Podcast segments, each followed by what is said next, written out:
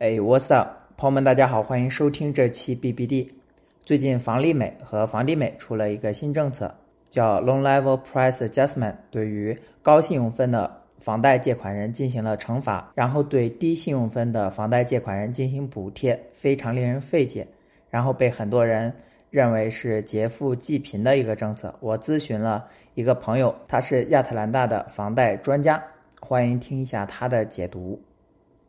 大家好，我在这里给大家解读一下美国最近出现的对传统贷款的费用调整的一个新政策。那这个政策呢，其实出来了以后呢，有很多的新闻，其实对它的。解读呢是比较片面的，解新这个新政策的名字呢叫 Loan Level Price Adjustment（LLPA），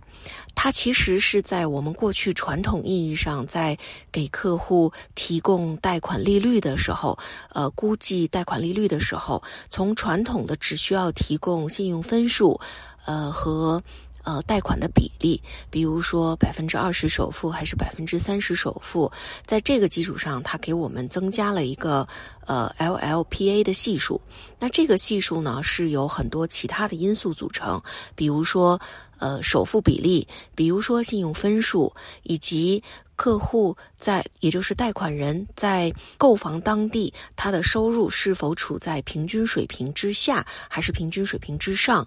和客户的收入和债务比例，这些等等因素都会考虑在我们贷款的利率当中。当 LLPA 的系数有一个费用的调整的时候，对我们的贷款利率就会产生影响。总的这个影响呢，大概是在百分之利率的影响是在百分之零点二五到零点七五。它实际上是政策对，应该算是一个政府行为。它实际上是对整个这个房地产市场做了一个评估，做了一个。呃，我们叫应该说是纠正吧，我觉得，因为政府认为现在能够买房子的人呢，他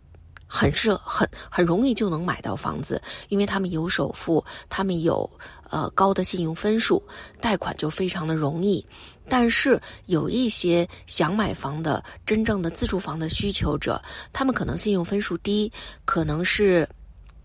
呃，首付非常的少，所以他们就在市场上很难去买到房子。我觉得应该解读为是政府对他们的一种保护，但是很明显，这种保护呢是影响到了信用分数高并且首付高的一些买房者。所以我个人认为，的确对呃我们普遍的。呃，信用分数高，首付又高，呃，应该说是高质量的借款人来讲，这是一个不好的消息，因为我们的利率的确跟以前相比，我们的利率肯定是会受到影响的，但是也很难去说比之前会高多少，因为利率呢一直是在变化的，那每天的利率都在变。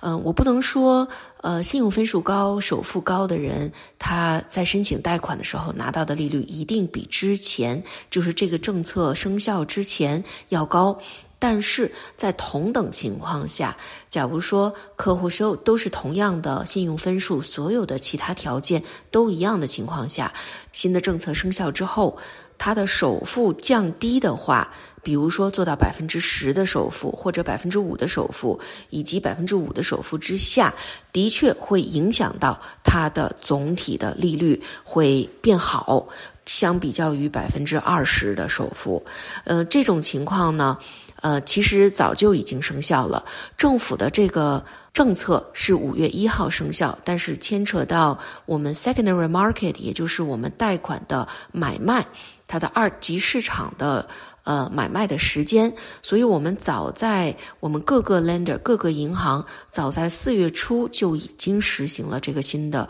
费用调整，并不是五月一号马上要实行。事实上，我们现在的利率就已经是受到了这个 LLPA 系数的影响了。然后还有一个需要呃。不是纠正哈，就是说给我们的印象，这些媒体的宣传，他们主要给我们的印象是，好像信用分数更高的人，你配的，你付的每个月的还款额会更高。其实并不是这样，它只是相比较于之前。呃信用分数更好、呃首付更高的优质贷款人，他比以前要付的。每个月的 payment，每个月的贷款额、还款额会比以前高。换句话讲，利率会比以前可能会高一点。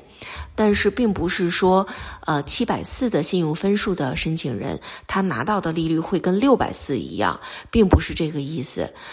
其实，我们作为呃申请人来讲，还是应该维护好自己的信用，因为在美国是一个信用社会，呃，你的信用分数越高，的确能做到的事情就越就越多。因为不论是买车、买房以及做商业贷款，都会受到信用分数的影响。